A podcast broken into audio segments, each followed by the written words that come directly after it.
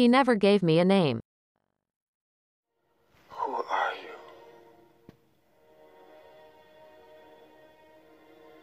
He never gave me a name.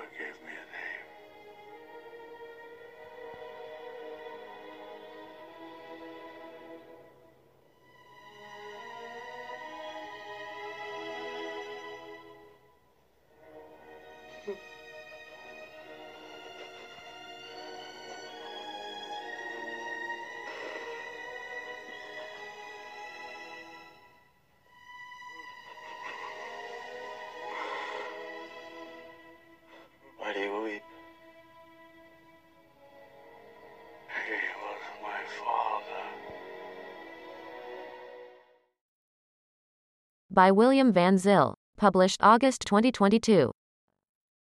He never gave me a name, whispers the rejected monster as he prepares to die. His facial expressions are gruesome, the stitches crisscrossed over his face, neck and head. It tells a story of science that has gone wrong, horribly wrong. The pain in his eyes is excruciating to watch. He flinches and repeats those painful words, he never gave me a name. He closes his eyes and gives up his spirit. He is lost forever, without a name, without someone taking responsibility for him. Nobody cared about him. Nobody loved him. The flames consumed not only his body but also his soul and spirit.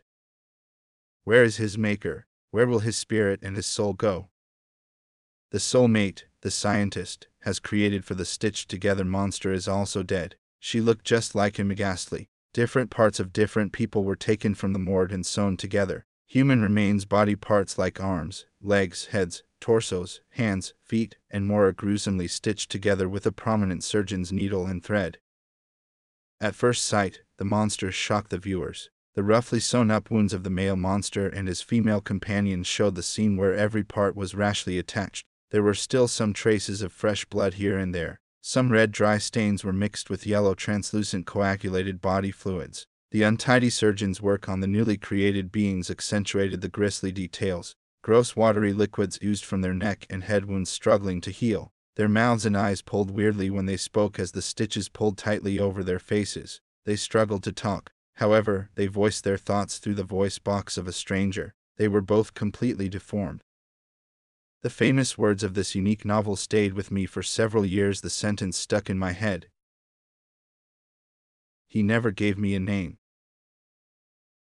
Then, the sequel, the story of the life of the writer Mary Shelley, followed. It provided so much insight. By now you probably have guessed I am referring to the two movies, Mary Shelley's Frankenstein and Mary Shelley's. Let's consider the life of Mary Wollstonecraft Shelley, née Godwin, thirtieth of August seventeen ninety-seven, first of February eighteen fifty-one, the author. She left her father and mother at the age of sixteen with a poet boyfriend, John Shelley. He was twenty-one years of age. Her father rejected her because she did not get married to the man. The man also had a mistress. The poet was a liberal. He believed in an open relationship where the three had the freedom to express their sexual desires and identity. Very promiscuous for that time, they were frowned upon and rejected by the community. Their out-of-wedlock relationships were unacceptable during the eighteen hundreds. Then, the poet rejected Mary as well. However, she stayed with him. The second partner got pregnant by a wealthy lord. They stayed with him, exploring writing and poetry for many months.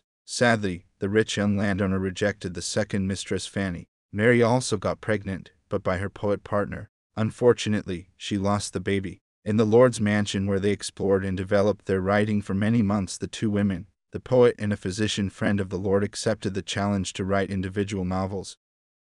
In nine months, Mary produced the famous novel Frankenstein. The physician had a vampire novel. I include a couple of observations from me of the Mary Shelley movie. What stuck with me was the painting on the wall in the lord's home. A half-naked woman was lying on a bed with a demon sitting at her feet lusting after her. This painting portrayed the wild sexual fantasies of the wealthy landowner and, to an extent, the poet and his two mistresses. I have given you a quick overview of the events in the life of Mary. My focus in this article is a philosophical and spiritual one. I will continue with a little more detail. My comments are on both movies, Frankenstein and the author Mary Shelley. The famous writer of Frankenstein, Mary Godwin, later Shelley, eventually got and married poet John Shelley. However, her husband's life ends in tragedy. Her young husband, John, dies tenderly, and she never marries again.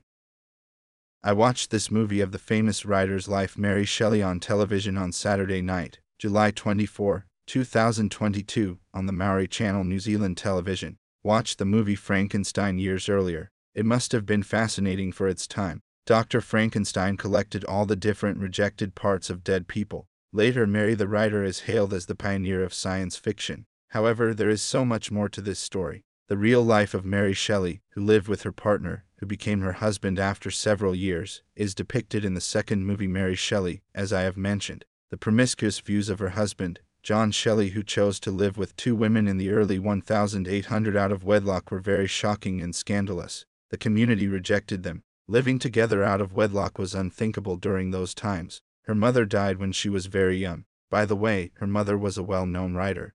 The title of this article has been on my mind for many years. To this day, the words of the created man, "He never gave me a name," stayed with me all these years. Everything became crystal clear to me when I saw the actual portrayed in the movie about Mary's life. The novel Frankenstein was born out of rejection by the main characters. John and Fanny rejected Mary by Lord Byron. The creatures were stitched together by using the body parts of all different types of people. The creature represented the wealthy, the poor, the abandoned, the rejected, and the prisoners. The fact that all these people who made up the creatures were all rejected at some point. Mary wrote the story with deep undertones of her own life and the lives of the people around her. Her husband struggled financially, always looking for advances from publishers. He needed financial advances for his writing to provide for Mary and his second mistress Fanny. The friend they have made, the wealthy Lord Byron, whom they all lived with for quite some time, was also promiscuous. Lord Byron had sexual relations with John's second mistress Fanny while they were visiting him for many months. When Fanny became pregnant, Lord Byron rejected her and the unborn baby he committed to paying to raise the child. In short, the story can be summarized as follows. Frankenstein tells the story of scientist Victor Frankenstein, who succeeds in giving life to a being of his own creation. Victor and humanity reject the hideous creatures. Although Victor Frankenstein in the novel had a happy childhood, an unhealthy obsession with alchemy and his engagement to his cousin Elizabeth inspired him to fame. Victor enrolls at the University of Ingolstadt, where he discovers the secret of life and builds a creature from dead bodies. But this is just a tiny part of the story. What lies behind the life of the other people around him reveals the depths of the story. It is the rejection that filters through the novel. When one reads the book or watches the film, you need to see the true life story of Mary Shelley first. It makes so much sense. The layers and the depth of the story are so intriguing. You can watch the videos of the movie Frankenstein and the short overview of Mary's life on YouTube.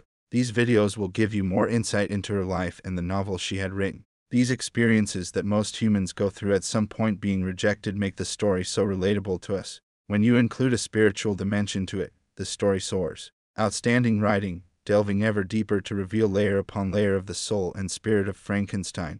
We see ourselves in the monster's shoes. In the next couple of paragraphs, I will endeavor to uncover the emotions and philosophy behind Frankenstein. Don't miss it. "He never gave me a name." Those famous words rang again in my head. "He was my father." See the YouTube video. The monster is talking. Hear those famous words from his lips. "He never gave me a name." four minutes and ten seconds into the video. See the link to the video clip of the famous movie Frankenstein nineteen ninety-four in the blog post. It is almost a premonition of humanism in the modern era we find ourselves in. Science is making tremendous advances. Knowledge is increasing. Scientists are becoming more innovative. Ethical dilemmas are arising, like abortion on demand, choosing the sex of a baby, ending life on demand, and much more.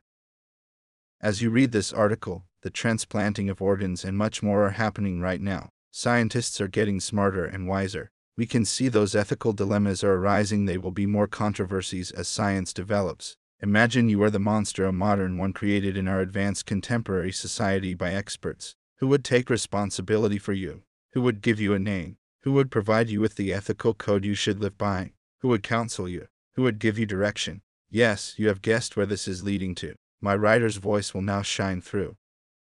Compare the following words to the dilemma of the monster created by Doctor Frankenstein. Read this alternative code. In the book of Psalms, David writes in chapter one hundred thirty-nine, verses thirteen and fourteen. "For it was you who created my inward parts. You knit me together in my mother's womb. I will praise you because I have been fearfully and wonderfully made." Psalm chapter one hundred thirty-nine, verses fifteen to sixteen. E S V. My frame was not hidden from you, when I was being made in secret, intricately woven in the depths of the earth. Your eyes saw my unformed substance. In your book were written, every one of them, the days that were formed for me, when as yet there was none of them. And consider, Isaiah chapter forty-four verse two E S V. Thus says the Lord who made you, who formed you from the womb and will help you. Fear not, O Jacob my servant, Jeshurun whom I have chosen. What a wonderful feeling to know that there is a code, a handbook provided by our Creator Jehovah Elohim. He takes full responsibility for us. He even comments that He had created us in His image. As we study the Scriptures, we discover why we are here on earth, how to live, and how to make difficult decisions. We have a code to live by. We are loved, for God so loved the world. Contrast and compare the dilemma of the monster. He has nothing, no name, no father, no direction, no purpose, no hope. As humans create, invent, and design, they cannot take responsibility for you and me and the intervention in the lives of other humans. God the Almighty One of Israel is our Father. His word is our ultimate code. Our parents or caregivers gave us our names. But did you know that Jehovah will give the conquerors a new name?